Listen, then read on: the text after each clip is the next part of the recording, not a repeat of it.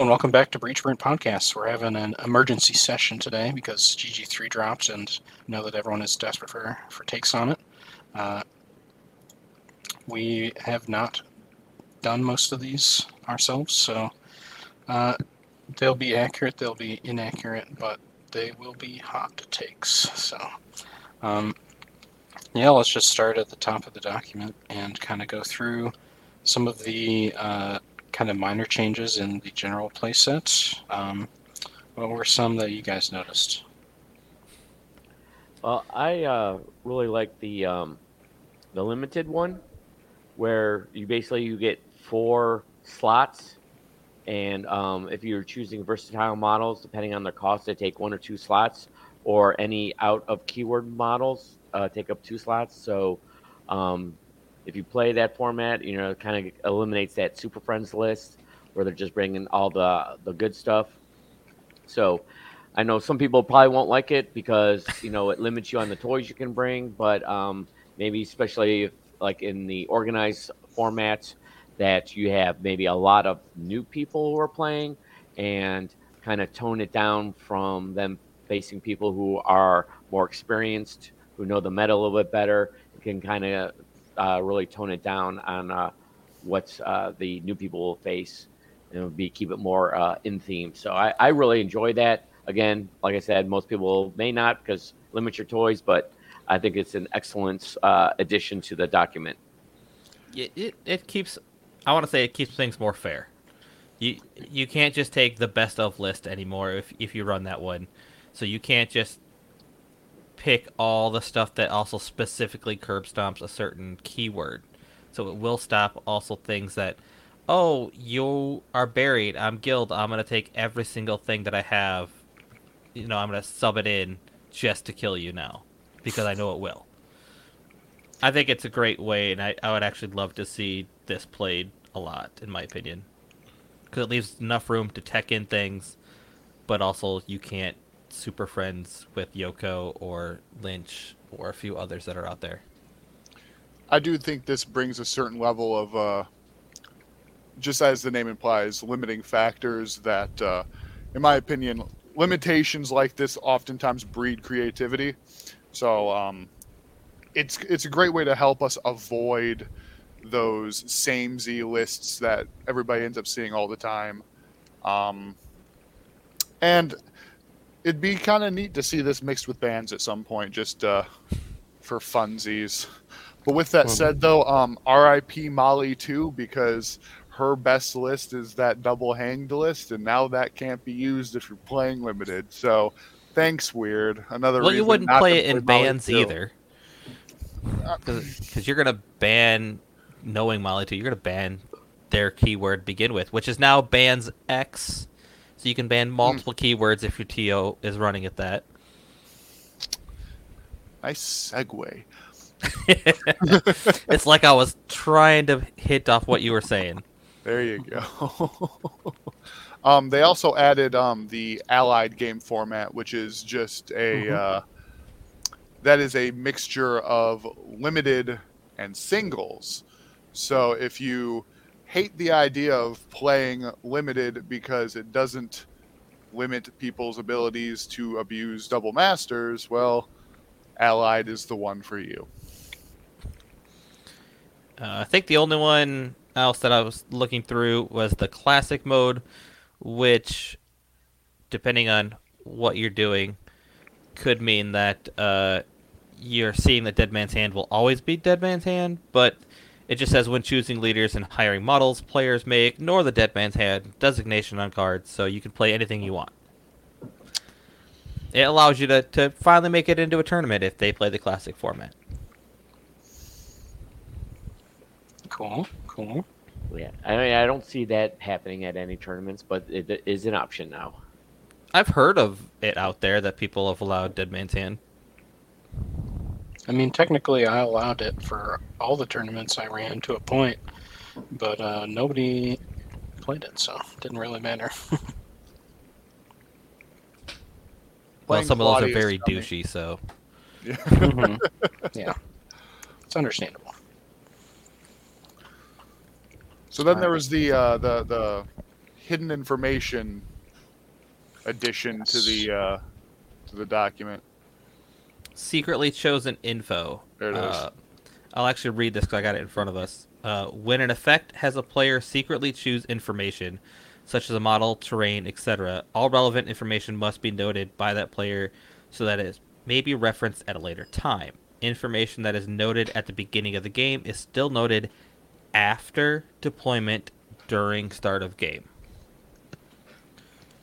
So big hints is secretly chosen stuff is after deployment for all those schemes that you have to uh, write down things to track, or when we get to it, the new strategy where there's secretly chosen info. Uh, it's all done after deployment.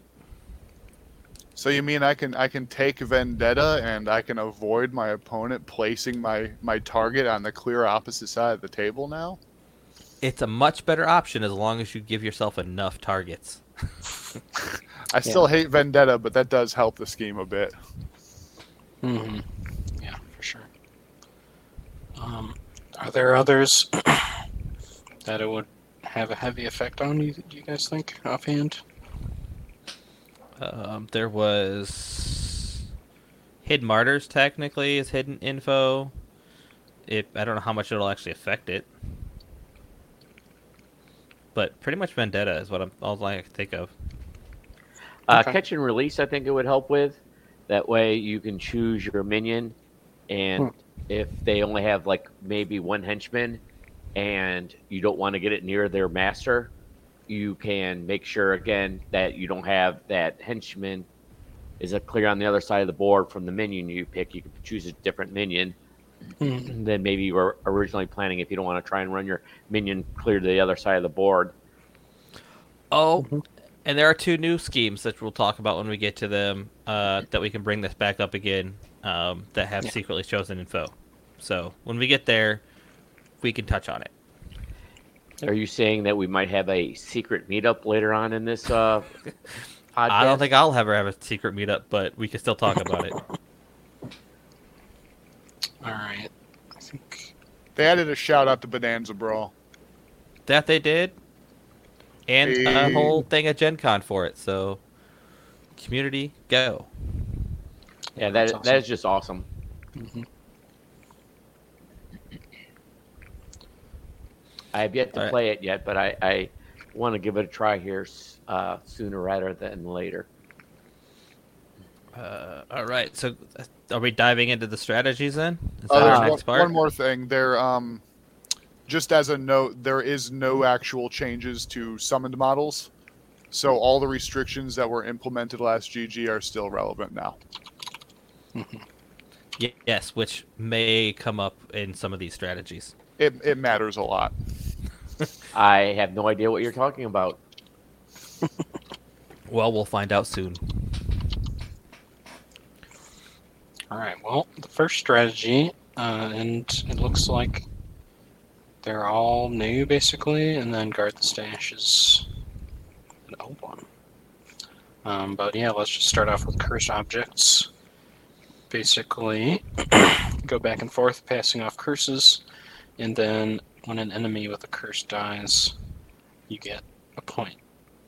There, there is a lot to these, so hopefully, if you're listening, you may want to have something to read because there is a lot of text in some of these. Yeah I'm trying to just boil it down a bit here, but uh, yeah, that's kind of the long and short of it. It's kind of a kill strategy, but enabling kind of some like ping damage and hazardous damage, being able to score as well.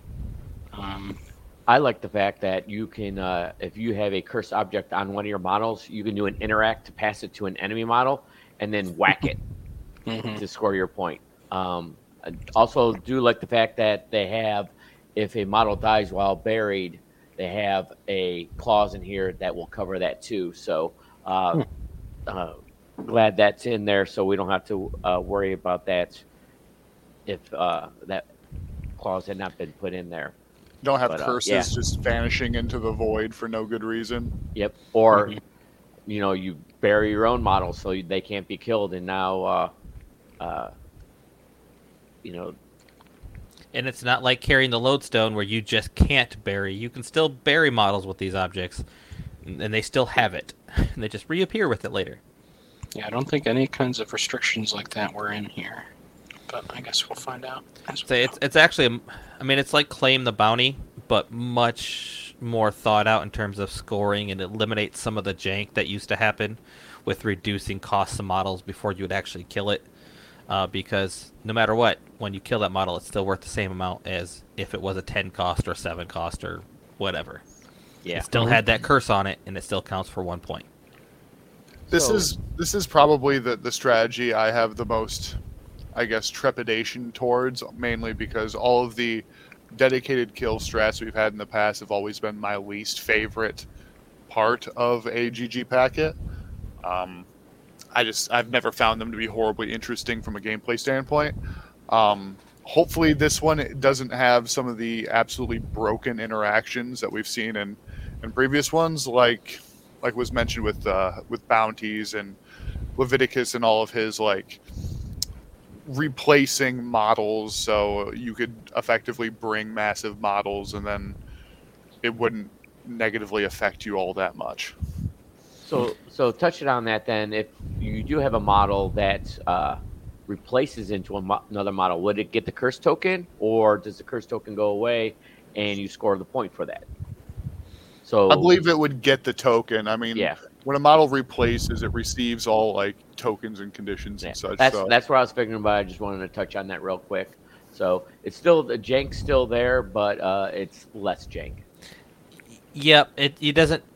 Points aren't based on how that model originally was, because a lot of those replaces, like with the Coryphee Duet and stuff that had these those issues, you would get like no points basically comparatively. Off of instead of scoring three points and adding that up, you get the same amount no matter when you kill it. And um, so I think it does stop some of that. But yeah, antitomize and hard to, or replace and hard to kill are still amazing for this because it just stops your model from dying. Mhm. Any super elite thing's going to be great if it's super hard to kill. Yeah, that's how I see this going. Is uh, you're gonna see uh, the the elite crews. Uh, This- Big yeah. Jake. you can't kill buried models. I'm going to take Big Jake and hopefully. Well, I guess you should. We should note that you get to choose which of your opponent's models get the tokens to begin with. Yep.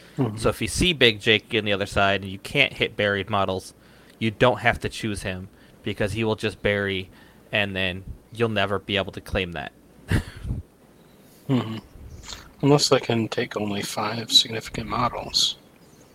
True. It's I mean, they're super easy to do necessarily. Well, no, because you can put on nine minions, you can put two, Oh yeah, that's true. So and it doesn't. avoid it. Uh, probably. if I'm reading this right, I don't see anything on there about not putting it on the master either. nope. Masters can get these as far as I saw. Yep. Yeah. And I think this is the one strategy or a strategy that you probably will not see summoners in, since summon models also get a curse token. So that yeah, it's the only way to bring extra curses into the game. I Yep. know poor Asami, all my lovely flicker models would come in and it just says when they're killed.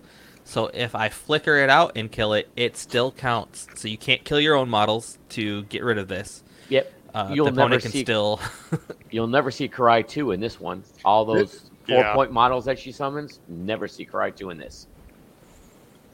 Yeah, I, I think Kirai 2 is probably the, the the master and crew that is just absolutely a, a no go here. You will never I would never suggest bringing that master in this in this strategy. Well, Sommer too, uh, or Sommer, the master. I don't. I'm not real familiar with him, but all his Bayou Gremlins you can bring in. Yeah, you're probably not going to see that either. Are they significant? Mm, It doesn't doesn't say that. It just says when models are summoned. Oh, it's true. It does just say that, and it's not the model that matters for the Score. kill. It's it's the actual token that you remove off of it. I think that's more of a matter. We would have to double check the actual rule on insignificant because if it's entirely ignored for strategies, you just wouldn't put a token on it. It's as if it doesn't exist for the sake of the strategy. And normally I'd agree with you, Zach, but this is the hot takes episode. We're so we're going to say that it's a fact. I say that would make a big difference because if it doesn't, things like Hamelin summoning rats, you Yeah. wouldn't ever see Hamelin. Yeah.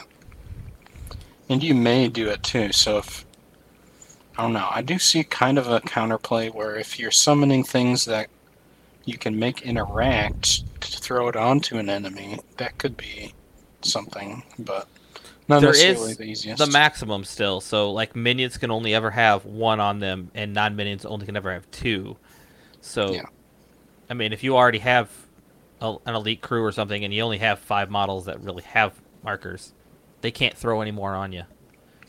yeah, and you don't really need more than five necessarily. Uh, that's true. Very true.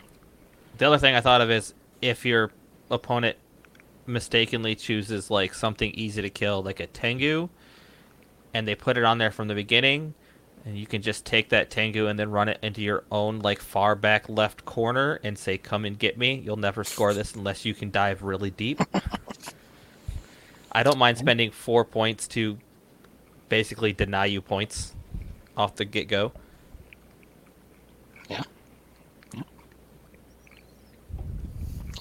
Well, I guess uh, let's move on then. We'll just keep doing the new ones. So, Carve a Path kind of seems like a mixed up version of Break the Line to me.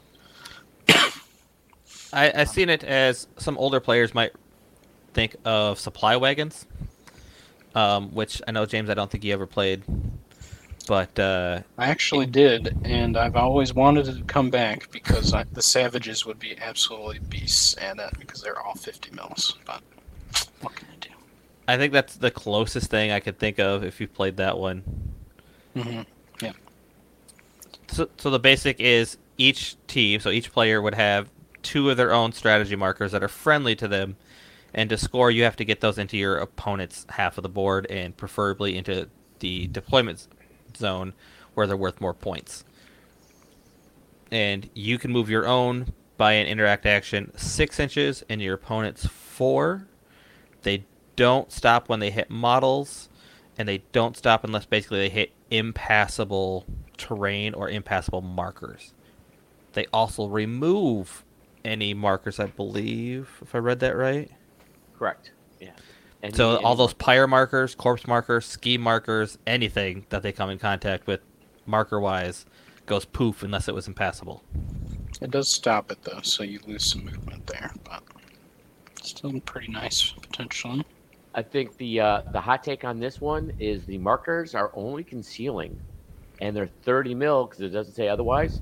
So all those 50 mil markers, you could park your models on top of your opponent's strategy markers, and then they won't be able to move them. Time to get out them uh, them big boys. Yeah. Well, you only have to be within one inch of it, so I think you could be near it enough to see it. Okay, okay. Maybe, yeah. Oh, there and goes it my doesn't stop you because um, it literally says in here, I believe that uh, you can take the interact even when engaged. Yeah, you can take this specific interact action even if you're engaged by things. So extra reach and stuff don't help you. As long as you can't body block something, they can move it. I had to say, if you stand on top of it with a bigger, bigger base, wouldn't you just block line of sight so they can't interact to move it? Mm, Does within need line of sight? No, I, I, I would. Yeah, I would say as long as, like, if you're a 50 mil and you stand on it and you have the edge of it at the far side, as long as they're not on the other side of you, then that they would still be able to do it even without being able to see it. Damn it! There goes my strategy. Yeah. I said it seems good. Bring all those savages and just sit on top of your own marker, but uh, Yeah, I was thinking, you know, matures and uh, the noxious Nephilim would have a use. I'll say this one to me just screamed lots of AP. I don't need to kill you, but if I can, I mean, just immediately sacrifice things. So this is one where summoning does still doesn't help, but like Asami, I can bring Tengu for like no cost, Katashiro for no cost, if I can push my stuff turn one all the way to your back two corners, I don't care if they die after that. It's going to be hard for you to get them all the way back to my side out of scoring.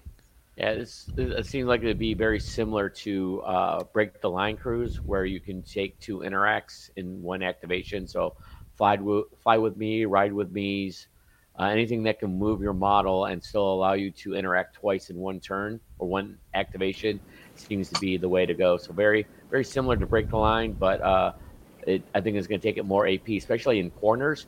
Moving it all the way into their deployment zone in corners is really going to be AP intensive.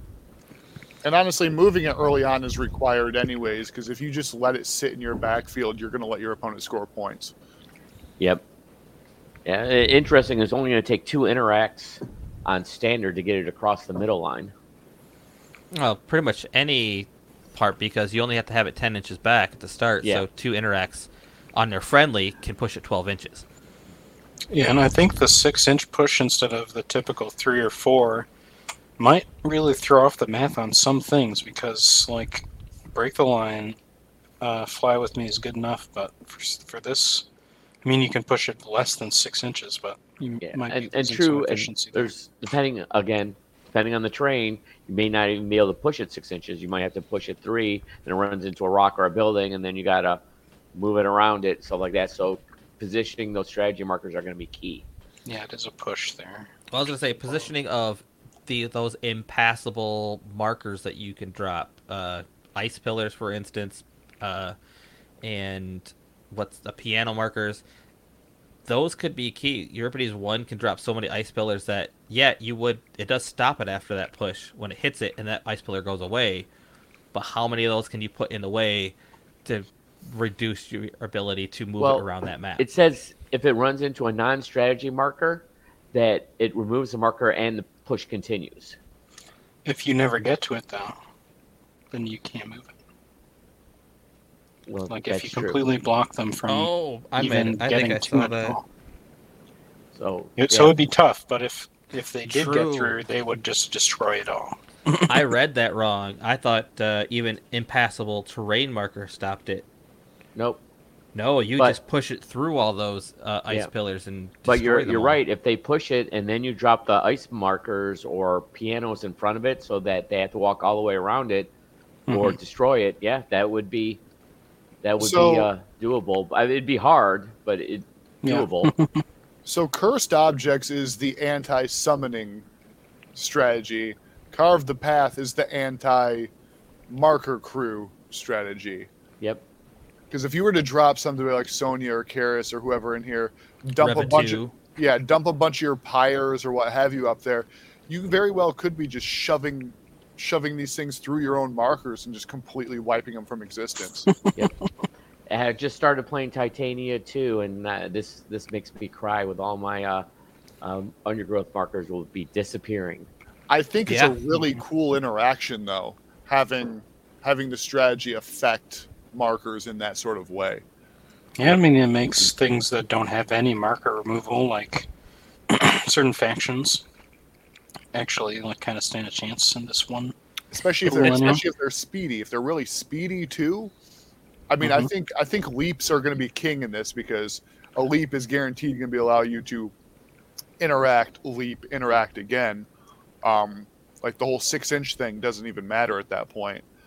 Um, And remember, when you're pushing opponent stuff, you can only push up to four. So right. there is an AP advantage to you offensively pushing your own stuff. hmm also, in an interesting sort of turn of events with this, this really, really screws with any sort of marker based scheme. Like anything that requires Oh. you, yeah, anything Spread that them out still in here, breakthrough still in here. You Mhm. can screw yourself over by having to push that in and getting rid of your own ski markers. and there Yeah. and there's yeah there, there's a few new schemes as well that require a, a, a metric buttload of of markers that this you could literally just deny your oh Jesus I would not take that ever in this one now. So, would you say you could carve a path through your opponent's markers? Okay. or your own can, can we boot him off now? Uh, you're hurting my soul. You're hurting my soul. Uh, Dad jokes. well, I am a dad, so you know it goes along with uh, the territory. But no, that, Who knows? that's a really interesting just interaction on how that affects the board state. I, I don't think we've had a, a strategy that you could actually through through playing the strategy affect the board state in that that much of a of a way. hmm Oh yeah, that. I'm, I've overall we're gonna get to the other two, but I've really enjoyed the variety that I've read about in terms of play styles in these strategies. hmm Yeah, I think just the last thing I had on Carve is that you get two points if it's in the opposing player's deployment zone. So this is going to be one of those where deployment zones are actually pretty huge. Uh, Oh, that's right. Corner is going to be a lot harder to get the the extra points for. yeah, like flank. flank is going to be like easy, you know, yeah, that sort of thing. Wedge is still decently easy because that front tip is so close. Hmm Yep, and, and I don't think it says holy within, so as long as you get a one little part of it on there. Just the tip. Yep. Yep. Good stuff. Uh, well, we were doing the new stuff, but covert hurts my brain. So let's just guard the stash real quick here. Um, I don't. I feel like I played this one maybe when I was first starting out in Malifaux, but um, Yeah, they- basically, There, there was a version of this, uh, not nearly as involved as this. It's basically two 50 mil markers on the middle line, and you had to have, I believe it was two models or one model by each of the markers to score it Okay. at each turn. But uh, yeah, this is uh, same name, much difference. Much Okay. more difficult. Wa- wa- was that from uh, second edition? Yeah, that was second edition. for sure. Okay. Yeah. But this uh, this one is uh, pretty interesting in the sake that uh, deployment zones really affect it. Um. It's all it's, it's the it's the shortest one, so we could probably just go through that first bit real quick though. So it says after deployment zones are chosen, drop two strategy markers centered on the center line, each four inches to the right and left of the center plate, um, respectively. Then drop a strategy marker centered on the center uh, of each table quarter. So those are the same quarters that you use for like turf war and whatnot. Correct. So in a straight in, in your in your standard deployment or in your wedge deployment, you are going to have two markers on the center line and then two in each player's backfield. So in order to score this, you have to have control of markers that are not entirely on your table half. So in order to score in this specific uh, in, in that deployment, you need to take the two in the middle and the two in the back of your opponent's side. However, when you go to a diagonal deployment, what is it? Four of them, Yep, four and one. So Yeah. four on the center line and one in the backfield. which in completely and totally changes the entire feel of the strategy. Hmm. Like like I feel like your your standard deployment, your straight up deployment is like super well tuned towards like bubble crews and anti bubble crews, where there's going to be a massive fight right in the middle of the board with things shoot, trying to shoot past to get the ones in the back. While in the diagonal deployment, it's spread out evenly almost across the the entirety of the board, with only Hmm. one in the backfield. See, I was actually I almost agreed with you till I was looking at it and playing around with a map earlier today and looking at things. Because so many are on the center line with the diagonal stuff, I just feel like it's even if you have a bubble crew, you can kind of pick just towards a little bit to the left and still control like three of the markers. While in the Hmm. straight, when there's two farther back, if you have anything that can dive, uh, you can actually just bypass or flank around to go control those and spread the battle out if you're mm-hmm. playing it right. You can get around those bubble crews and make it harder for them to to stop you. So I think the bigger battle is probably the diagonal. I don't know because like I the the ones in the backfield versus the middle on the straight up deployment aren't that far away from each other, all things considered. So, it's like sure you like you you'd have to dive pretty far to get to the backfield ones, but once you're already in the center, getting to either end isn't all that difficult in my opinion. Well, and two is diving to the ones in back. I mean, assuming you can control the ones in the middle on standard or wedge, you don't have to get to the ones in back till turns turn four and turn five. So even if you are a slower crew, you still have plenty of time to get to those back ones. So I think it, it if you have enough models left. that is true. If you have enough models left. This is one of those that, in order to score all four points on the fifth turn of the game, you have to have four models in four very specific locations on the board, Yep. Which and almost have not, and your opponent not have four models to contest you. Yeah, I think this is to be an interesting one on on how much defense and offense you want to play on this one. Kind of like uh, symbols. I mean, do you keep models back to guard your symbols, or do you just send everyone forward and and do that? So I think this is going to be a very interesting mix on how you are going to play it. Are you just going to go all offense and try and kill their models as you pass each other by to keep them from the, your the back ones, or you know, do you have some models back? Do you have some models forward? How, how that, that's gonna be very. I mean, I'm just gonna say that I know we've talked about that cursed objects. Zach, you said that was the kill strategy. I'm gonna call it right now that guard the stash is the kill strategy, because you have to, in order to get this one, you have to have more models basically than your opponent. I've I've looked at this and thinking, oh, if I have Asami, I'm gonna keep going back to her. I have all these low cost models that can get around and flank over there, and if I, all you do to control, so I guess we should mention that to control a strategy marker, you just have to have more significant models within two inches of that than your opponent. You don't have to interact it. You just have to, at the end of the turn, have more of your significant models, non summons, close to that. But if your opponent's all dead, it's way easier to score this than contesting because if you're equal, no one scores it. And so those those fighting crews at mosh pit in the middle, it's easy to end up missing those if you're not taking your opponent off the board. So just just uh, on that point though, like when I called cursed objects to kill strat, it was in reference to scoring is literally derived f- from killing.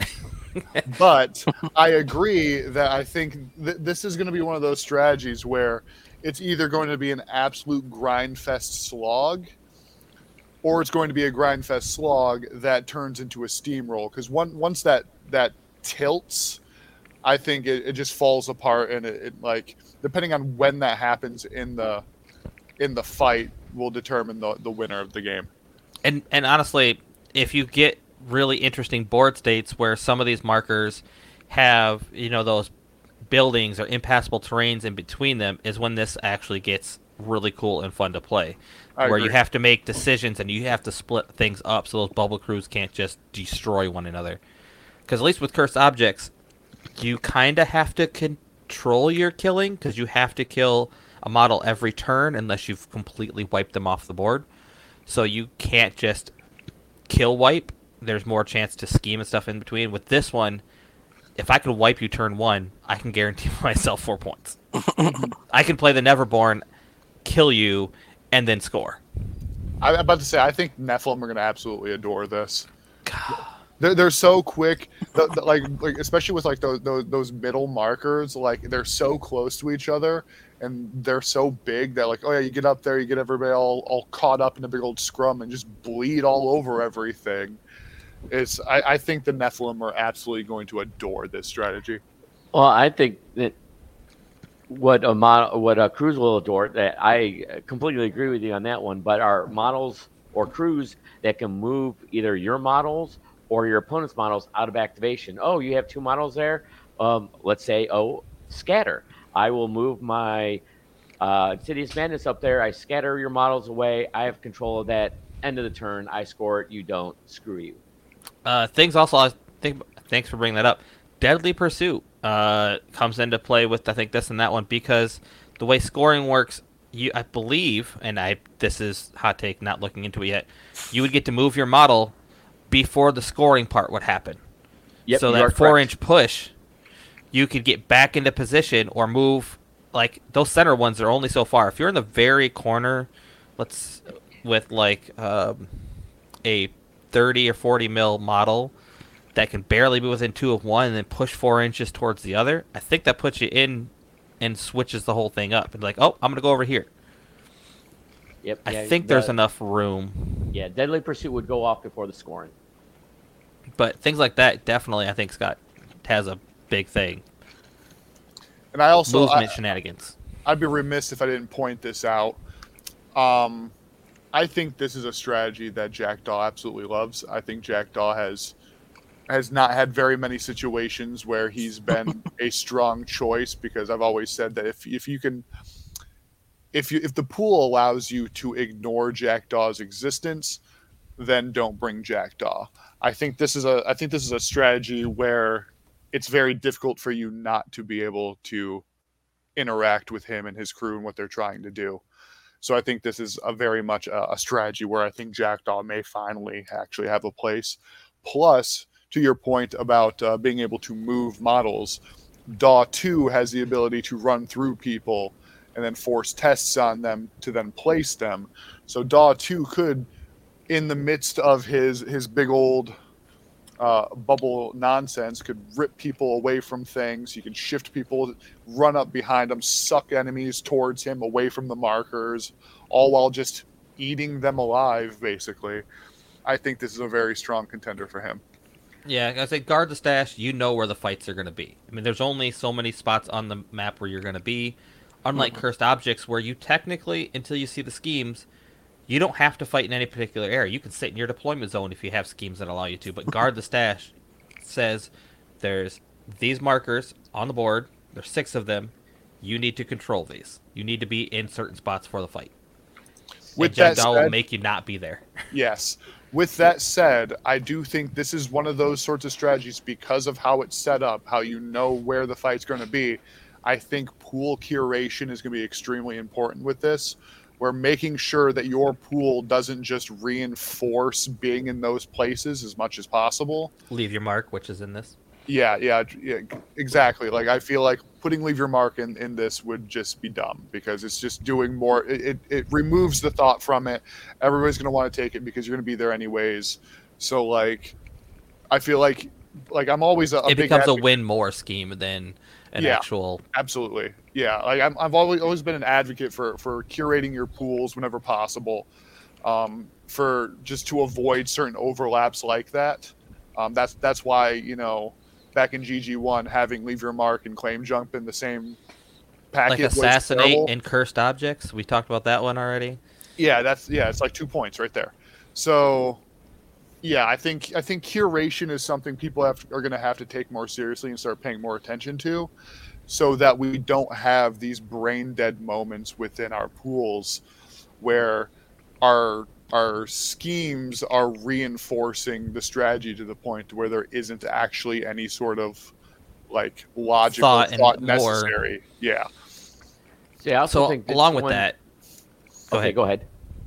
Okay, uh, guard the stash. So, could this be a pool that your girl Molly too might enjoy with all her uh, movement shenanigans? I mean, it's it's definitely possible, but though I I, I get the, the the seeping suspicion that limited is going to be very popular, so I feel like I, I take one step forward with her and then two steps back. Um, I'm of course going to revisit her and give her more thoughts because her ability to move people around is great. But it's another one of those places where I just look at Shtuk 2 and look at, at Study of Anatomy and go, it's just better. And it does it does the exact same thing in this situation, offensively and defensively and um, yeah, it. I could rant about that for days, but um, I'm also, gonna, gonna 2 look for a can just make an opponent's model insignificant, yep, which yep. can change the tide of things. Oh yeah, yeah. It's oh, dude, I am I am so so excited. There, there are some right big now. winners in some of these strategies, which I think we're going to try to do like a deep dive into these later after we've seen them a few times. But there's definitely hot takes, some some winners and losers when it comes to spreading out the uh, master chosen, choosing, choosing, the master picks for these strategies. And just to add on that real quick, um, while Yan Lo is absolutely Yan Lo two is absolutely amazing for Carve the Path for the exact same reasons that he's absolutely amazing for Break the Line, I do not think that he is as much of a slam dunk into every one of these strategies as he was in the previous GG. Yeah, well, we haven't even got to one of the most complicated ones yet. I just don't think his crew has the staying power necessary for some of these. That is a hot take. Yan Lo 2, not great in everything. Yeah. Remains to be proven. Uh, one last thing I had for guard the stash. Uh, it sounds like you guys are saying this is not the case, but when it says uh, that you can control a strategy marker just by having more models by something, that sounded initially to me like it would be the swarm strategy, right? Where you just bring as many models as possible, just cover everything, and your opponent has to bring at least like two or three guys to even compete. Um, but if we're just going to go kill everybody right away, you know, then maybe not. not I mean, plan. Bass and his eight clockwork traps all, will be a thing. you are right. Swarms are great, but if you can eat through them fast enough with shockwaves or blasts or a super killy crew, Yeah. and they do have to be significant models as well to, to contest for strategies. Yep, absolutely. So, like a swarm, rat swarm doesn't. I mean, it, you can body block, which actually might be a thing. So we'll see. Hamelin's Mhm. twelve rats could just make you stop from being able to get close enough to two of the markers. Mhm. I, d- I do think swarms might be a contender for this, but I think you have to do it a specific way. It'd be very much a matter of just like you need a, a swarm that eats so much of your opponent's AP that it denies them from scoring long enough to where it doesn't matter anymore. Things like being able to tar pit really heavy, like Dreamer One or something, um, preventing your opponent from even crossing the board or getting close to the markers could be could be good too. The how about clockwork how about how about things like your ice pillars and coffin markers and such things where you can toss those out and try and uh, make your opponent have to run around them to even get to some of these markers. impassable and unbreakable uh, giant arc nodes? That's also a thing.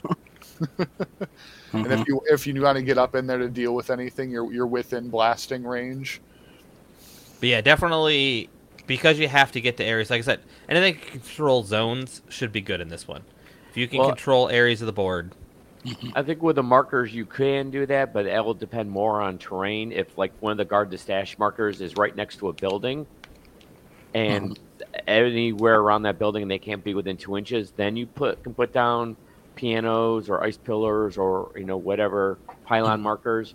Then I think you could do it. But if it's just in the middle of nowhere, I don't think you could get enough markers to keep a model away from being two inches within it. Mhm. Yeah, Okay, you could very much, depending on the terrain, of course. Yeah, you could definitely use some of these markers to just remove physical space necessary for them to get within two f- on their side. all right. Are we are we going down to the complicated one now? Yeah, why don't you why why don't one of you smart guys explain this one? I don't, I don't, I don't actually think it's all that bad. And it- Okay. it's- it- It so- reads difficult, but once you Yeah. see it, it Yeah. becomes a lot clearer. Yeah. So, um, just, just, I, I, I think I should probably just go and read through it and then, and then try and give the layman's terms. So, after deployment zones are chosen, drop two strategy markers centered on the center line, each four inches to the right and left of the center point, respectively. This is just like, just like guard. Um, then drop two more strategy markers centered on the center line, each six, six inches to the left and right of where the center line meets the table edge, respectively. So you get the two in the middle, you go out to the edges, and then you measure six inches in from each edge. That's where the next one goes. Um, so strategy markers are height five, blocking, and, and impassable. After deployment, every model gains a claim token. So this is important just to start off. Um, this is this is something where I feel like bringing a bunch of models, significant models, is going to matter for this, and this might actually be the strategy that truly promotes not running an elite crew all the time.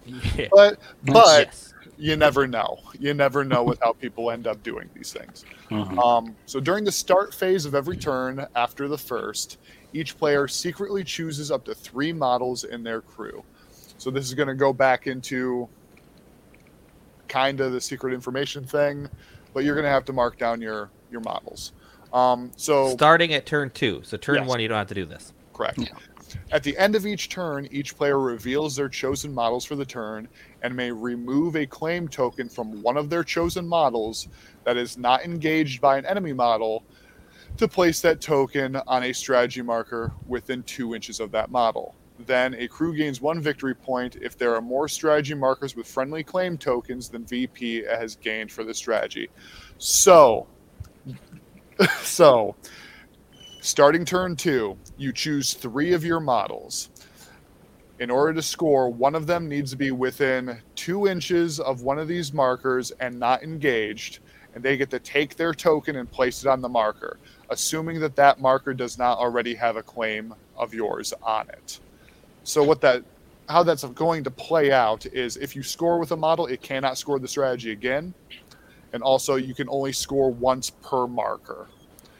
So you're accumulating the marker. So you've already claimed it. You need to claim a second one to get the second point, a third one to get the third point. right. And So they can't be removed by your opponents, right? right. Correct. So every time you score, your ability to score further gets limited because you're losing a model that can score it and you're losing a marker that can score it. Um, it's different. It's it's weird compared to like we've never had a strategy that did This this. takes your Monos and your Desper and your Don't Mind Me, like one model that used to do symbols all by himself, and takes that off the, the table. They Yeah. no longer can like one model bring be brought in to score all your strategy points. Oh, Yeah, like- Dreamer Two so sad. yeah, like like Ava Havenhand can't just teleport her way up there, score score all your points. It's like she can do it once, but then she's gonna have to move into the backfield and start doing other things. Now, speaking of this, uh, these are height five blocking and impassable, so I'm not going to say Thunders and McCabe one is broken in this when you can bring three Hucksters, which can legit, legit sit in your backfield and then blast activation teleport within two inches of these. Mhm. But um, you do have to have multiple models, Yep. and you do. It is harder and harder. Um, to get this. I think this will be the hardest one to score four points on. Even well, actually, this this and guard the stash will be the two hardest ones to score the most points. There there is two two points I want to make with this one specifically. Um, two inch melee is going to be absolutely king in this strategy. If you can get a big old model with a big old melee range up there and block off a big chunk of that area and engage a bunch of things, that's going to be a great strategy for denying things. But in the exact opposite uh, situation from cursed objects, this is a place where I think summoners are going to shine because your summon All you models, have to do is engage them to stun. all it. you have to do is engage them. So yes, Kirai too rolling up in there, summoning a bunch of her chaff is like, ah yes, here's my children. They're just gonna roll up and engage you, and there's gonna be a, a bajillion of them, and at that point you have to like swat away the gnats in order to do anything. Um, yeah, they don't even. You I- might I- actually want to take Corvus Rook for a change because it has slippery, and at least have to make them be base to mm-hmm. base with you. But yeah, slippery models are going to be absolutely amazing in this. All like three of them. Now? yes, yes, they're going to be awesome. I mean, Corvus is like a six-inch move model too, so like he's a zippy little shit that can just walk through here and just not care. But yeah, the fact that as you're playing this one, I can score with one model. That takes that away from being able to score again. If my model then prioritizes, or my opponent prioritizes models that have not scored yet, and takes only those off the board that haven't scored the strat yet, you can easily find yourself at the end of this one with no options left to score your last point. Not, or not no option because maybe you scored the two left and all your crew's on the left hand side. And there's no way for your remaining thing to get to the right hand side to score over there. Yeah, I was about to, I was just about to say. Not only that, it's just like once you start scoring, your opponent now knows where you need to go to continue to do so, and they've already seen the ones you used to score previously, so they can make educated guesses as to who might be, you know, tangible choices to try to score the remaining ones. Oh man, it's also like going back to Asami and I have really cheap Tengu, which can sit in the backfield and fly up twice at the end of a turn for four points. Yeah, so I, I definitely think this covert operation is going to be great for summoners, specifically summoners that can summon into base contact with models. Um, T- Thought, yeah, summoning in base contact. So if they've got that model with the claim token, and let's say Pandora two gives you stun and then summons a uh, a version even better. Uh, you've already gone, and now I uh, scatter you away from the target or a sorrow, and now I'm in base contact and engaging already. Now you can't score it. So yeah, that would be uh, really good. Um, wanted to touch on a bit. I know we talked about this before we started recording. Is I think tournament wise only. I think this one kind of scares me a little bit just because of so much bookkeeping per turn. And I know we had said that uh, um, probably at this point, especially later in the game, where turns four and five, you probably maybe only have one or two claim tokens left on your model, so not that much bookkeeping, but still, with sometimes being such a tight time schedule in a tournament, that uh, you know with the extra bookkeeping that just adds more time onto this. So that's my one concern with this one, not even gameplay wise, but time wise. So, I mean, maybe my my fears will be unjust, but that's my one fear with this one. Uh, after kind of talking it out again, I, I do like this one, um, especially since uh, I, I like to play summoners, more incidental summoners as opposed to like a, a Kirai or Kirai 2 or a Dreamer.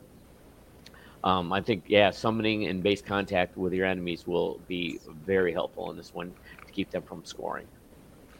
I also like the fact too that what you said before about now Manos or Desper or Dreamer Two or Solurids or First Mate, they The can't go Mate. and score all your points.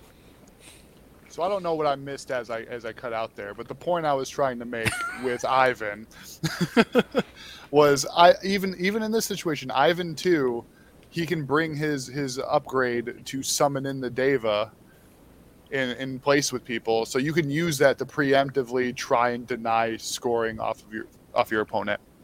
And clingy devas. Who would have thought they would be so great?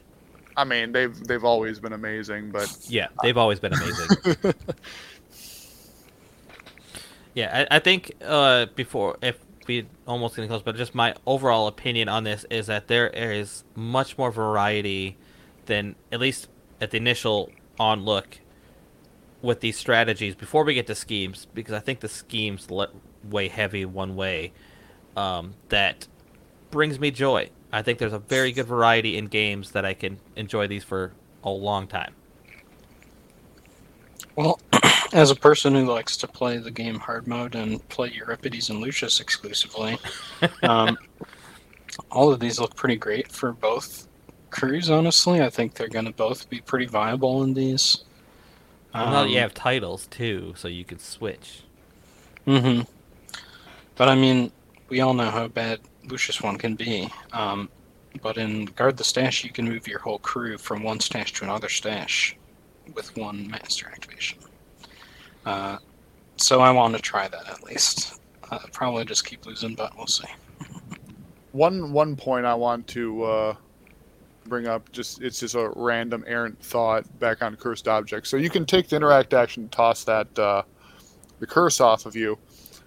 How does that work with with Nellie taking control of people's interacts? If if they were to try and interact near one of her models, could she just say no? You're just gonna drop a scheme marker instead. Well, it's still ch- the person who's enemy to the model does not change. You are Yeah, controlling it. yeah, yeah. I'm saying you're you, instead of having them toss the curse off, you just tell them to do a different function of the interact action, like drop a ski marker. That would be interesting, specifically because this uh, interact that's for the strategy hmm is ignoring model's engagement range. Right. So if you are engaged and normally wouldn't be able to do this, but you could do that action. hmm So you try to do that, can she switch it to a ski marker instead of tossing it over? I know very little about Guild and, and, and Nellie, but I just know that like they have that ability, and it's something I'd probably have to look into more. But I'm kind of curious how that would, uh, how that might affect that strategy, if at all. Yeah, let us know. For anyone who's smarter than us, let us know. All the Nellie players out there, explain it to me. Yeah, I'm just an amateur so far, so don't ask me. Uh, anything else on the strategies, guys? Feelings Yeah, overall for ano- your factions, or another another quick note on cursed objects any any actions that allow you to um, on your friends, have them take like non-charge general actions. Um, just going back to Shtuk because he's he's great for examples like this. Um, he can make his models, you know, like move, gain shield, and whatnot. But then he takes a non-charge general action, so you can make them walk or focus, whatever. You could, in theory, have your people jump forward and then just toss off their curse. So now they've removed their curse, and now they're able to, once they activate, start punching things and kill it. And that's pretty neat. Oh, I think we also missed the fact that this just says straight up. Well, I know we did mention it with flicker, but burning and poison, which would happen during the end phase, I believe also happens before scoring. Yep. So if your model is killed because of those events, your opponent could still, I think, discard the token. Yeah, so that's that's a bit of a benefit to like condition crews as well. But yeah, I think uh, definitely want to dive into these as soon as possible and get like ten games in on each of these if I could. I appreciate I appreciate that there seems to be a bit of nuance to each of them, um, and just how certain little things like that can interact. Um, even even between like guard the stash and covert operation, like they're conceptually they're pretty similar in the sense that like it's just here's some markers and you need to have people buy them to score points. Like I feel like the way that you're gonna like go about the actual like strategy of trying to score them has to has to be different. Like the way we discuss them and the things you're looking to do where it's entirely different. Yeah, uh, going off a hot take here. So, going through and listening to everyone of us talking on this, I'm thinking that it seems like the guard the stash and covert operation will seem to have more of a staleness to them as this goes on because you could have um, a lot of models maybe just kind of standing around a little bit too much as they try to gain the guard the stash covert operation markers. So that's kind of my hot take down the line is that those two are the ones that are going to get the stale the fastest, whereas curse object and carve the path I think have, as Zach said, more nuance to them and will have uh, more legs to them as the GG3 uh, goes on down the line six, eight, ten months from now. Uh, on that on that point, I while I can see the point you're making, I think that's incredibly dependent on the scheme pool. And it goes back to my points on curating, where I feel like if you make a interesting enough scheme pool, um, whether whether or not the, the, the schemes in this packet are capable of providing this or not, we'll we'll have to see. Um, but I feel like if you have an engaging enough scheme pool where it requires you to step outside of the, those bounds of just standing around waiting to score points around the markers, I think that could help alleviate some of that staleness that you're concerned about. And then See- trade. I'm gonna go back to that. Like, take a little bit of time thinking about putting terrain out on boards because, with knowing that certain things have to be in certain places, dynamic terrain, which will can separate and divide more, can also create a lot of different gameplay. Or having one half in a bunch of severe terrain, so it's really hard to get through. So you have to think about it and maybe switch what you're taking. I mean, Yeah. hell, like the two in the two markers in the middle are eight inches away from each other. Throw a wall in between them, like something. Like there's so many different things to your point about terrain that you could really do to just try and muck it up, so it's not just one big like square of markers where everything's happening. You have things that require you to actually think about how you're moving and positioning. See, Zach, you're being way too reasonable. This is hot takes. No reasonableness is allowed. Hot takes only. Okay, uh, GG3 sucks. We should go back to GG2 for another two years. That's what I'm looking Mm, for. Yeah, yeah. Burn in a fire. Uh, schemes. Let's get to these. Uh, there's five new ones and a couple things we should mention about two others. Um, Sure. Let's let's get to some schemes, uh, which are, I guess I'll say we have breakthrough again, vendetta, assassinate, leave your mark, sabotage, which are all repeats, and we also have hidden martyrs and catch and release, which we've seen before, which now have a new clause in them which is uh, at the end of the game if exactly one of the chosen models is engaged by an basically has more health and action and hasn't been replaced with a model of higher cost. Both of them, you can no longer replace the model with something better. So you're taking uh, a low cost effigy, and now it's a uh, big beater Emissary. emissary. Thank you. You can't do that with that model to keep it counting. Which I kind of wish they would have done that with Vendetta. I don't see that in there. Oh no, it is. It's on Vendetta, as well. Or uh, changing your Gorar back into your emissary for uh, for hidden martyrs and stuff like that. Because I've never done that before. I should also note this is the first scheme pool that does not have uh, claim jump. It was replaced by leave your mark this time. Dang. That's interesting. Uh, but if it, oh, and spread them out is uh, in there again as well with the old ones. So far, very heavy on the schemy side of things. We only have Vendetta and Assassinate that are really killy. Hidden Martyrs is a kill, but you want to be killed. So, um, yeah, overall heavier on scheming than than killing. hmm which is good, especially since uh, when we talked earlier about the strategies, two of them are uh, one's strictly to kill to score, and the other one is kill to keep your opponent from scoring. So I think uh, going heavy on schemes helps counteract the guard the stash and and uh, the other one now that has slipped my mind. Let's say, like, like, yeah, guard the stash and uh, covert operation. I think are both going to have a potential to get tar pity and real fighty, just around those markers because they both dictate where fights should be. Um, so having a much more scheme-oriented pool does kind of help balance that out a tad. And and except for leave your mark on the scheme ones, they're all you need to spread spread them out to uh, score your points. Well, we Well- should probably move on to the new ones then. Well, I did want to briefly pause and say that Lucius Mattheson cried a, a beautiful tear of joy when he saw this packet because Leave Your Mark is really exactly what he wants in the pool because it's one of the few things that he does that nobody else can do is literally prevent you from dropping a scheme marker in one specific place.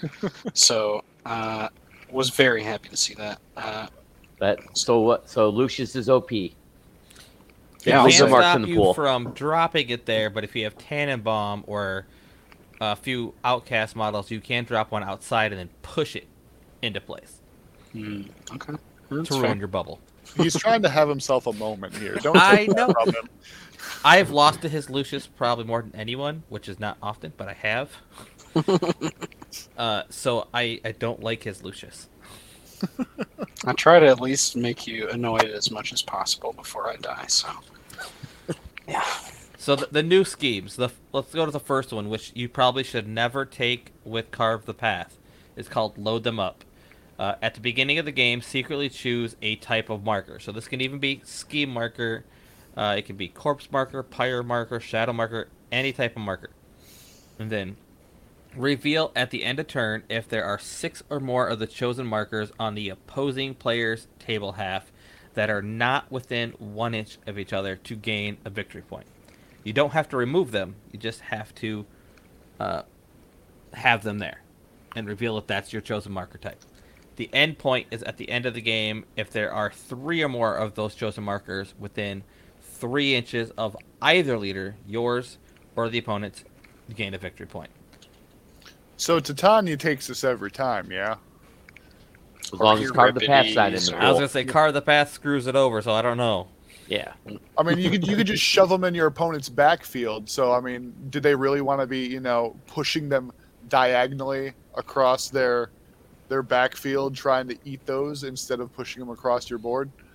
Well, the one thing about Titania is all of her underbrush that drops at the start of the game anyway, it has to be on her side of the board. So you would kind of be giving your opponent that for free unless you're. No, you can put them anywhere on the board, even in your your opponent's deployment zone. They just have to be two inches apart.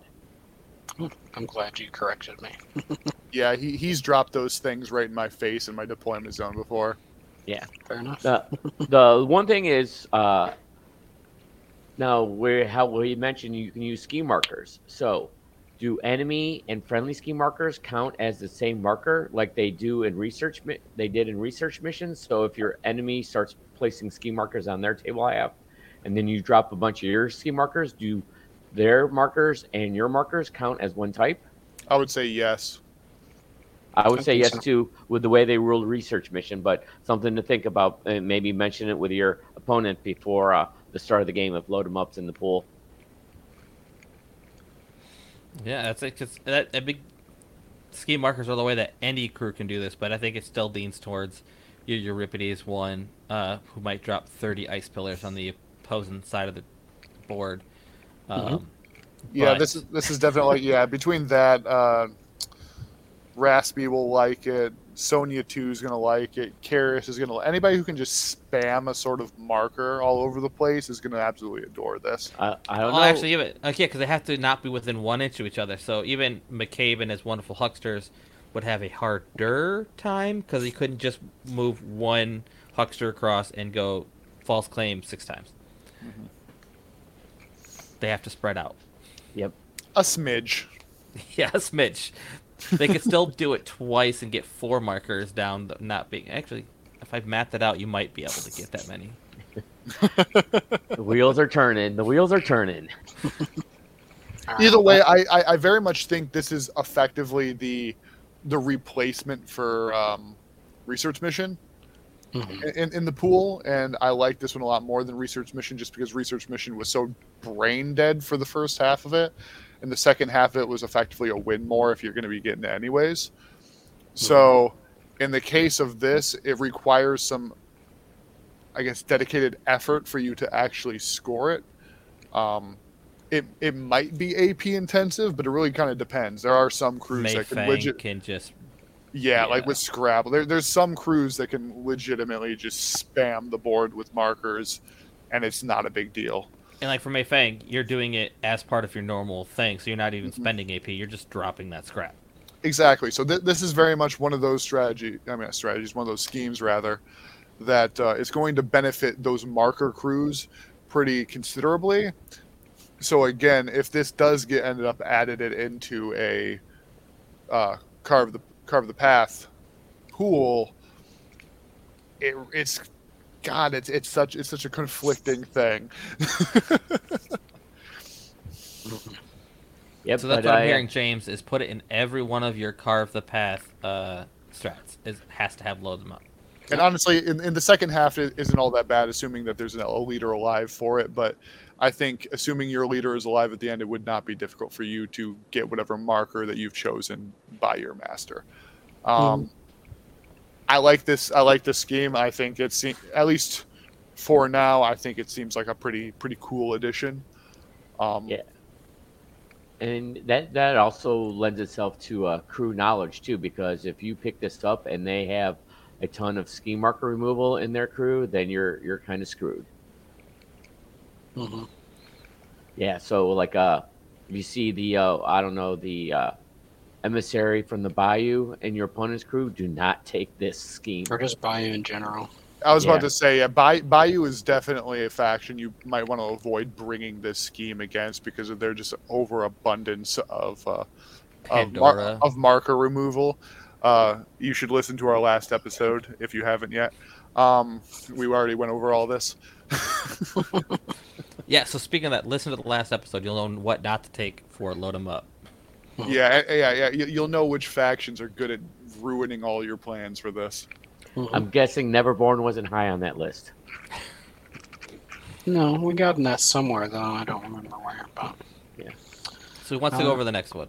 this Uh, one I'll- also looks a little confusing. But yeah, go Public ahead. demonstration. At the beginning of the game, secretly choose three or more, and that's important. Three or more models cost seven or less that don't add up to that have a combined cost of 18 or less. At the revealing at the end of the turn, if any two of those chosen models are within three inches in line of sight of an enemy master or henchman of a higher cost, and neither chosen model has been replaced with a model of higher cost, gain a BP. Ending one.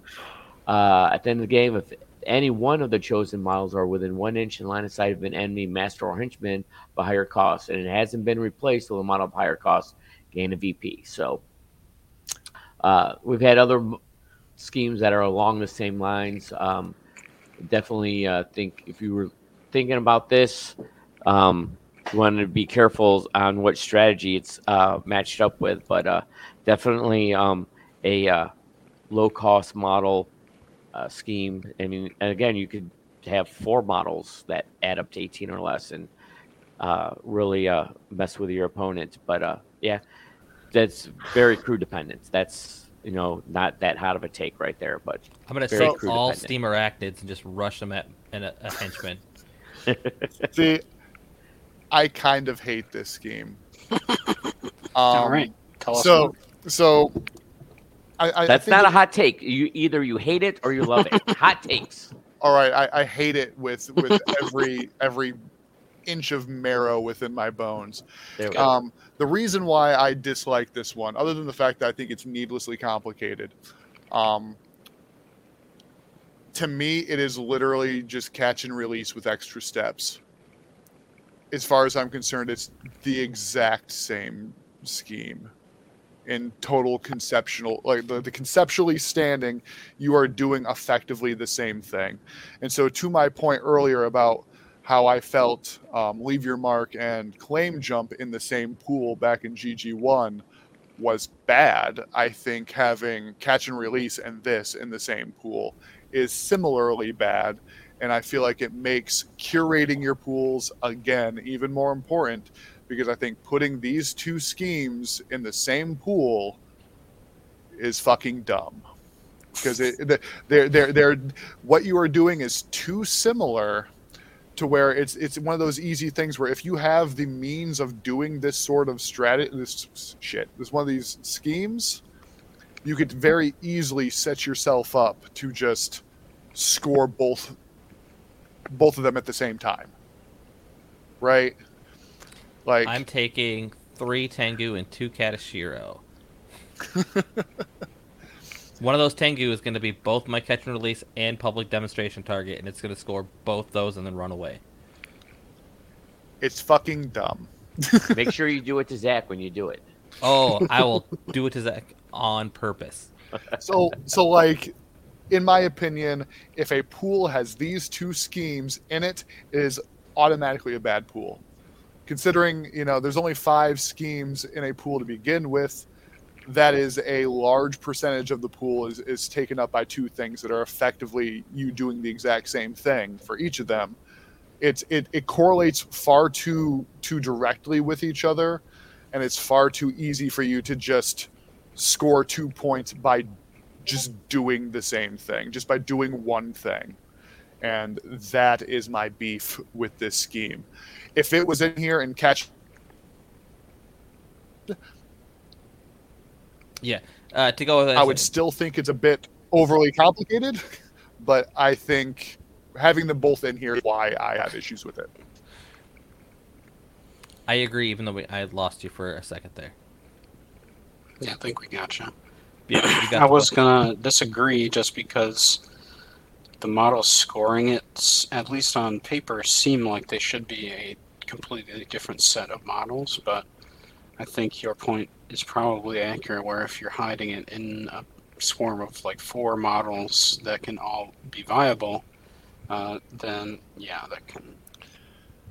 It's just, uh, clear that up. I used to score, and I will continue to score catch and release with a Kruligan all the fucking time. now I can just throw both of them in there and score two points, and then you like it's.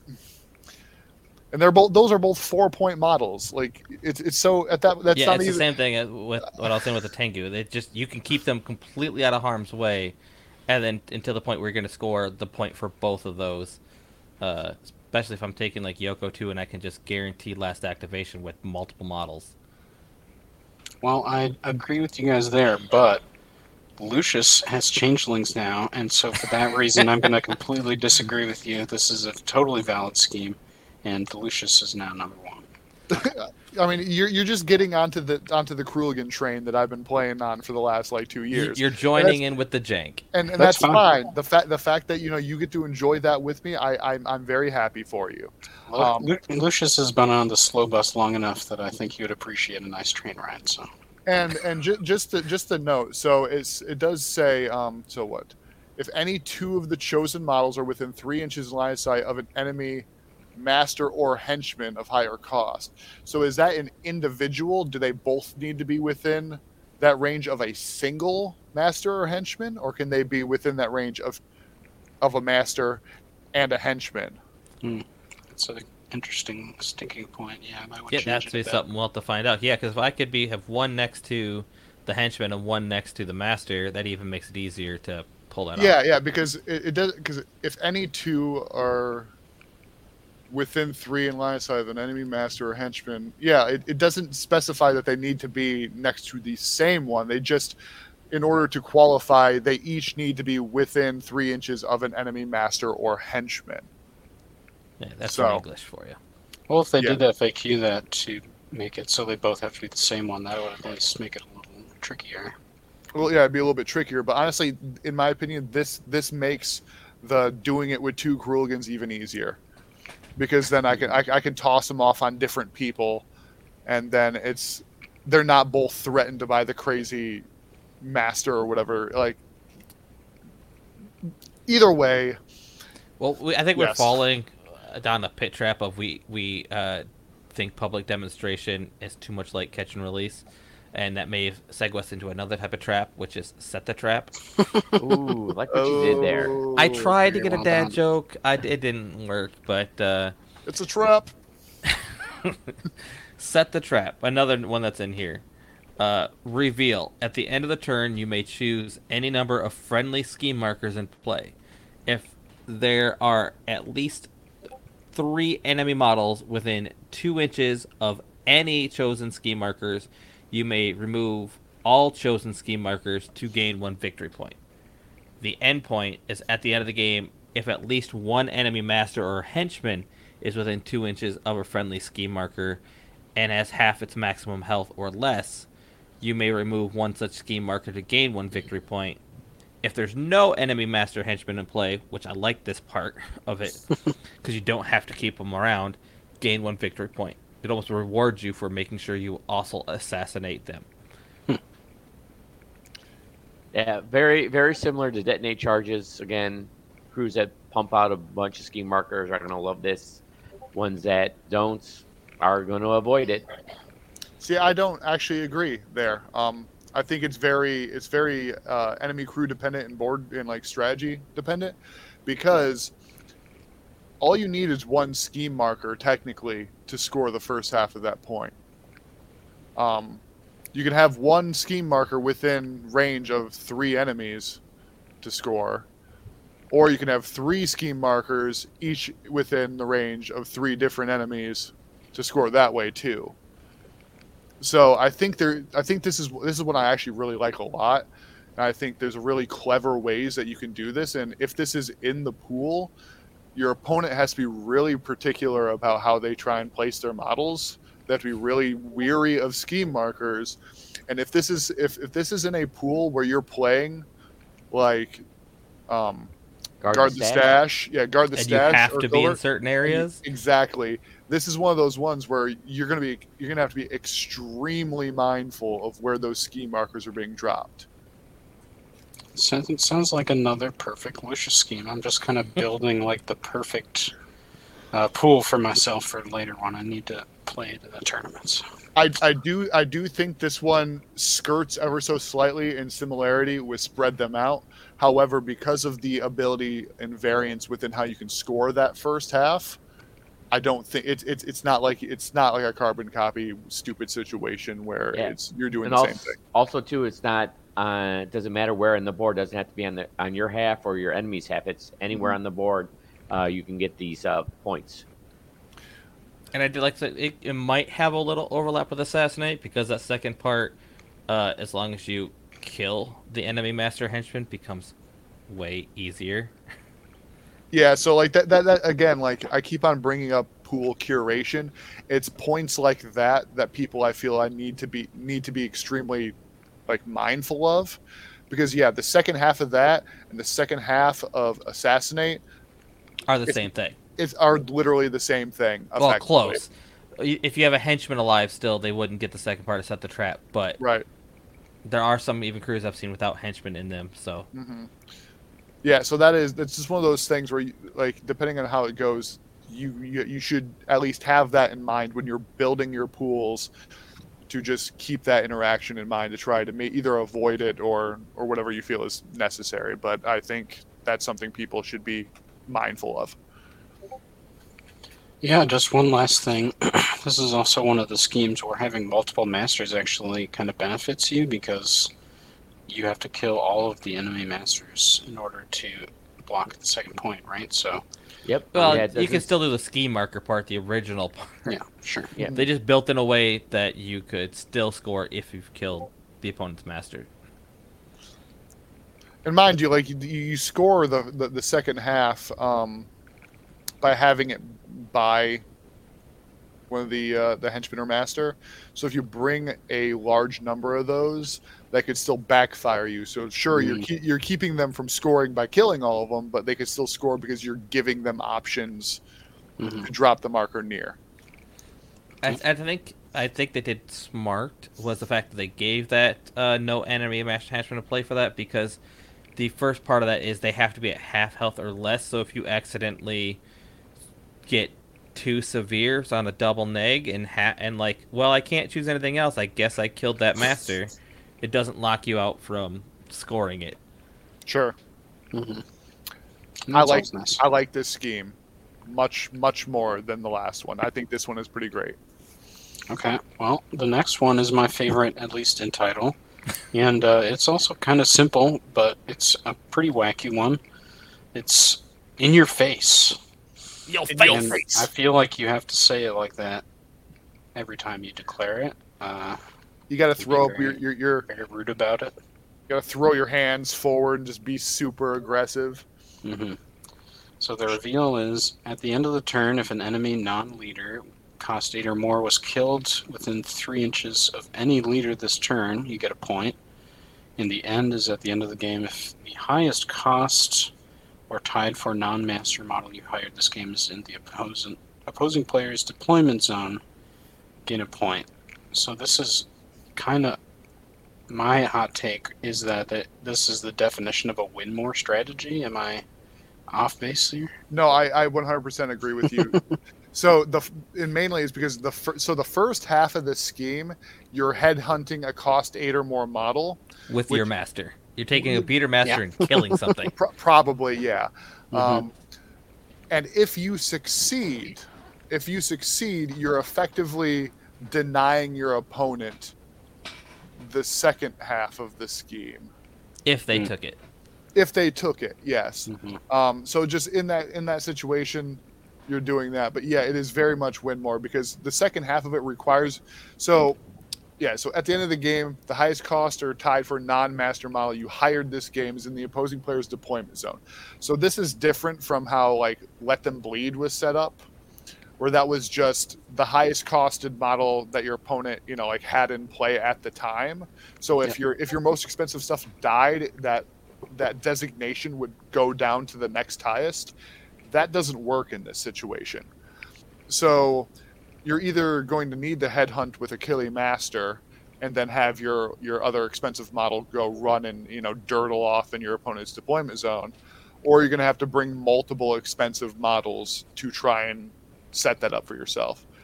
Like an Well, I- example, if you're playing a Schtook list, you would bring Molly, not Molly, Anna and Val. They're both ten stone models. You could effectively go for for the first half of it with Val, and then if she survives, she can just score the second half, or you can have a backup and run. You know, she wouldn't survive. She dies. Sh- sh- Yeah, she she typically dies after. She does work and then finally dies, but Yeah. she does work. Yeah, so so in that situation, you would need to bring Anna as well to give yourself the backup to score the second half. Otherwise, you're scoring one point maybe, and then it's dead. Um, so yeah, Well, also that works in reverse too. If you're bringing, like you said, Von Schtook, and you're throwing Val into their crew, well, now you have to be careful that the Val doesn't get killed by their leader because if they have it, then you just put your an eight stone or higher model near their leader. They kill Yep. it. Now they score their first point, uh-huh. and maybe they don't. They're not putting their high point model at risk to try and get that first point. So you know, or uh, Kirai with a Curio. That's an Mhm. eight point model, and everyone likes that a Curio missile. Well, now you throw it in there. If it's near their leader, you're, you could be throwing them the first point of in your face uh, real easy. So kind of that alpha bomb or uh, mature nefts, you like to throw those up in there with Nekima or Nekima one. So it kind of you have to, if in your face is in your pool and you were playing that alpha crew with eight soulstone or higher models that you like to throw up the board, you got to be careful with that because you could be throwing your uh, opponent that first point very easily. I think this is also one of the only schemes that you can that in here that you can effectively say you cannot take this scheme period to your opponent, and that is if you take only models seven cost or less. You can say you cannot take that scheme yep. because you can't score it. Yep. You know, Well, at least you can't score. well. You can't score one. Actually, the first half of it, they could still technically score the second half. With with the points that you made, though, I actually feel like this is a surprisingly and even though it almost reads like you'd be alphaing, I think it's actually an anti-alpha strike scheme. I'd love to take Asami because I never hire anything above an Obsidian uh, Oni, which is seven points, and I can summon in my Jorogumo. I like it. Well, it doesn't say that they have to be on the board at the beginning of the game. So if you summon your Jorogumo and they kill it near their leader or your leader, they can still score that first point. That is oh, true. Oh, that is true. So I'd have to. I, Aren't some can still models just Oni bomb for strategies seven. though. Or Not for schemes. Yep. Nope. This has to be an eight pointer cost at higher model, killed within three inches of any leader. Yeah, so I guess even, I'm just summoning more Obsidian Oni. yeah, because if you cause even if you, like if you flicker bomb yourself, you'll actually give them the point. Hmm. Yeah. Interesting. Yeah, and that and that accounts for your leader too. So if they kill it near your leader, mm-hmm. I'm still sticking to my guns. I'm gonna try this once with Asami and never take anything above seven. I'm gonna summon us know how double that goes. Double Akaname all the time. Poison bomb in the face. all those Tengu running around to get public demonstration. Yes. All right. Well, the last one is secret meetup, and it is actually pretty simple, even though it doesn't really read that way. I'll never take it. Well, at the beginning of the game, pick a friendly non-master, an enemy non-master, and a terrain piece not within three of your deployment. At the end of the turn for the reveal, if all those three things are within three of each other, you get a point. For their end point, if there are two friendly scheme markers based with the terrain piece, you get a point. So I do think there is a time when you take this, even though like I I, I have always stated To that get I the end point. no no no no one second. so so I hate schemes where you have to name out specific models, and in this case you're naming one of yours, one of theirs, and a location. It's it's rough. However, I think that the pools or the strategies actually help make this scoreable. And what I mean by that specifically in guard the stash and in covert operation where they dictate where the fights are often going to be.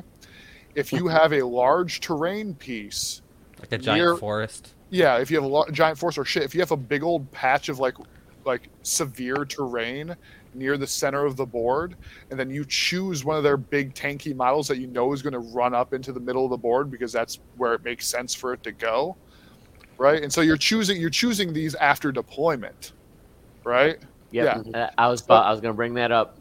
So that's that's where that comes in. You're choosing these after deployment, so you can get an idea where you think that model is going to go for to like do its shit. You could set it up where it's like, okay, I got my model, you got yours. You're gonna run it up into this area.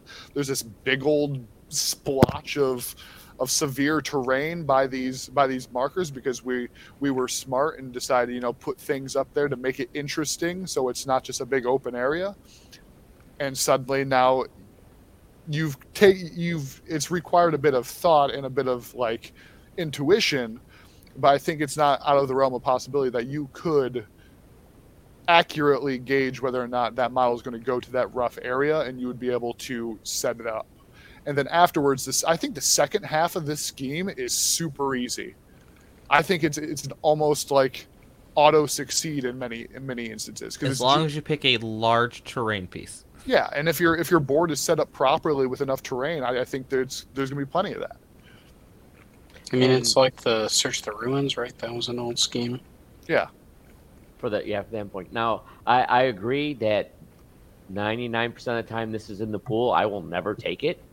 But you do have the surprise factor because I Mhm. think that this will be a, uh, or I should say, this is my hot take that a lot of people will agree that this is something that they're not going to take. So you can get that surprise factor that one time where, uh, like you said, big piece of severe terrain or a big building, because they're not thinking, oh, my model's near the building, and you're running another model on the other side that you could have this, and we're still within three inches of the same piece of terrain. You could get the surprise factor, and the whole thing where you now pick secret uh, terrain and or models after deployment. I think helps the scheme out more so than if it was in GG2. So Mhm. a hardly ever, never, ever will I take this, but I might take it just to surprise you.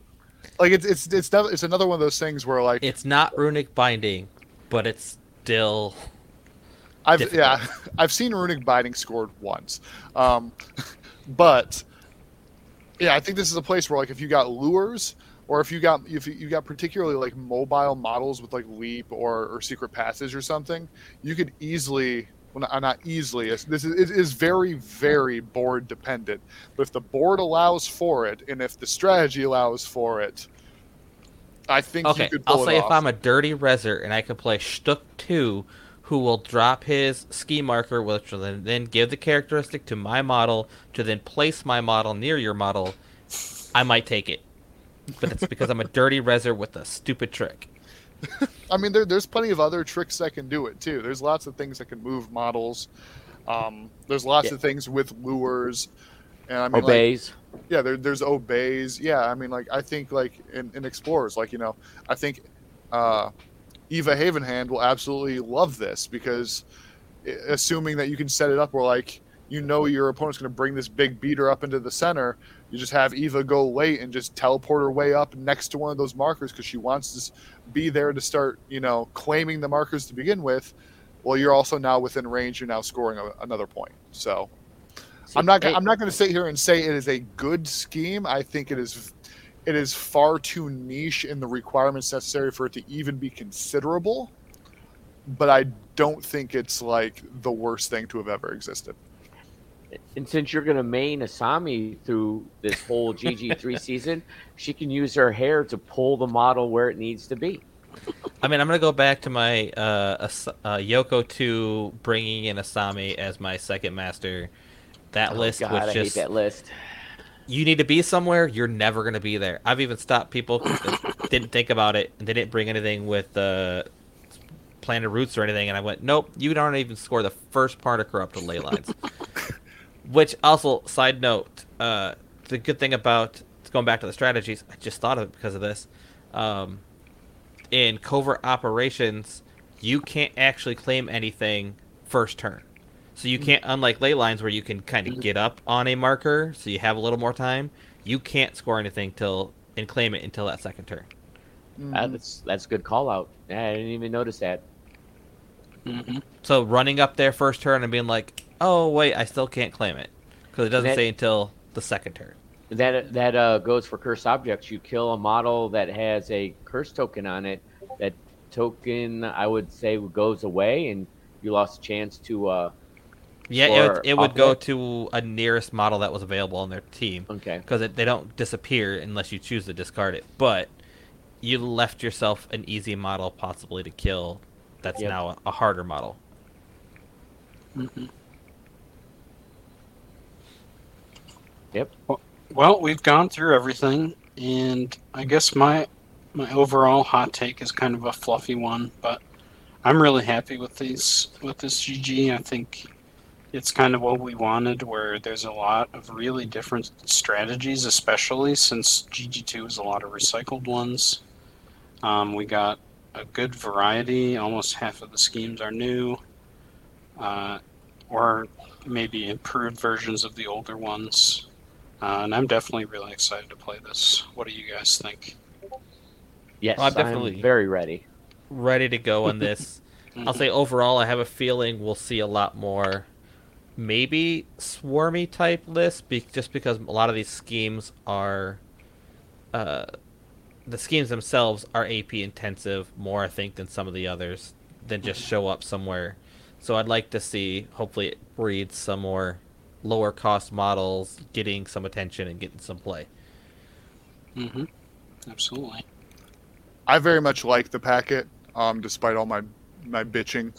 uh, like specifically, I, I like the strategies a lot. Um, f- at least from an initial read standpoint, um, I do think I do have some trepidations with some of the new uh, new uh, schemes, and a lot of that mostly comes down to a uh, a pool a, a pooling standpoint. You know, just curating your pools. I think I think it's going to be necessary for people to put more thought into their pools, particularly for competitive environments. I don't think you can get away with just randomizing it and putting it out. Um, Mhm. Like some people have in the past, I think this is one of those things where you should probably look at your pools, look at the things that people are actually going to be doing to score these schemes, and just try and make sure there isn't too much action overlap between them and each other and the, the strategies. Mm-hmm. I think that's something TOs, well, at least I personally, I try to, even if I do randomize to start, I try to curate my pool. So I don't think that's anything too crazy uh, as far as expectations on us, but we will see. Yeah, I guess we'll have our first uh, big uh, reveal on this because they'll uh, the with this packet came out, the Gen Con pools came out, so uh, I'm sure we'll hear a lot from uh, the Gen Con how it goes, good, bad, ugly. But uh, I have a feeling Yeah, that it's uh, first big test. I lo- I'm waiting to hear it. Oh, I'm Yep. looking forward to it. Uh, but I, I think overall, um, you know, first impression uh, looks good. Um, I like the fact that we did get four new strategies. Nothing was repeated, Absolutely. so that is going to really help freshen it up. And uh, yeah, I'm looking forward to get some games in with this. And uh, just like anytime a GG comes out, it really freshens up the game. Um, will be interesting to see if this is now going to be the new GG uh, release uh, coming out two to three weeks before Gen Con. Um, that's my, I guess, my one bad thing I don't like about it is if this is going to be the way it is, that I did like the fact that GG kind of freshened things up halfway through the year after Gen Con. And now we're both getting the new GG and the new releases from Gen Con in a very short period of time. You won't have that freshen up in the middle of the year. So, um, but we'll see how it goes. It almost feels like they're using Gen Con to launch the new season. Yeah, and un- completely understandable too, because if also if they're thinking about the the U.S. Tour and that uh, kicks off the Gen Con ends the season and Nova begins the next season, Mhm. and they're coming out with the new GG uh, near the end of the season and beginning of next season too. So that kind of uh, on the tournament circuit, if that's something you're interested in, that kind of brings it all together. hmm I mean, uh, GG 3.5 might be great in March. but that's just me being super greedy. You be greedy.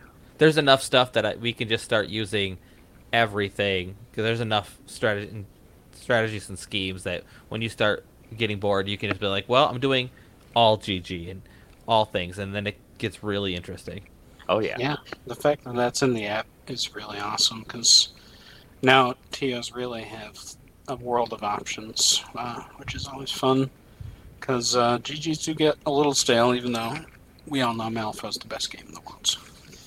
Yeah. Uh, speaking of apps, call out to uh, DZ for getting the update already in the system the day that the GG came down. So I really appreciate all the work he does on the app. Yeah. Before I even checked the app, it was updated. So pretty awesome. The, uh, the the listeners should keep an eye out for uh, our releases after this, though, because we do intend on going in and uh, doing more deep dives with these strategies and schemes, determining which uh, which factions are liking some of these more than others, which ones have particular standout keywords that are going to really enjoy some of these and uh, and hopefully kind of get a grasp on if all the big hitters from last GG are still the big hitters or if some of their some of their power has shifted some um, with other keywords that may like how these play out a bit more. And we'll probably do it sooner rather than later, so we might not have any idea what we're talking about yet because it's super early. Well, I think James's hot take was Lucius is OP in this new GG. I I mean, it's what I heard. He's, he's gonna got be to a stand by it powerhouse. now. Yep. Yep. Coming out swinging. I, played him enough when he was not the greatest, so I think I pretty much just, got to stick to it at this point. Uh, Go with what you know. yeah. Uh, yeah, I won't go on a tangent on that, but uh, uh, yeah. Anything else you guys want to to plug or anything for the end here? Check out the usual stuff in our in our show notes. We've got the blogs, the the YouTubes, the whatnots, Discord. Yeah, send us some messages uh, and find us because we love actually talking to people. And I know Zach bugs us all the time to talk more Malifaux. so it'd be great to have someone else to have Zach talk to. Yeah, I, Mhm. I have a tendency to to hop in the Discord voice and then not talk to anybody when I go on my my daily walk. So if anybody wants to just bullshit Malifaux with me, by all means, swing on into the Discord. I'm usually there. Tell us how we're right, or more importantly, tell us how we're wrong. that will get the conversation flowing. Yeah, I'd love to be told I'm wrong. Uh, so yeah. Uh, thanks for listening, everybody, and see you again soon. Adios. Peace.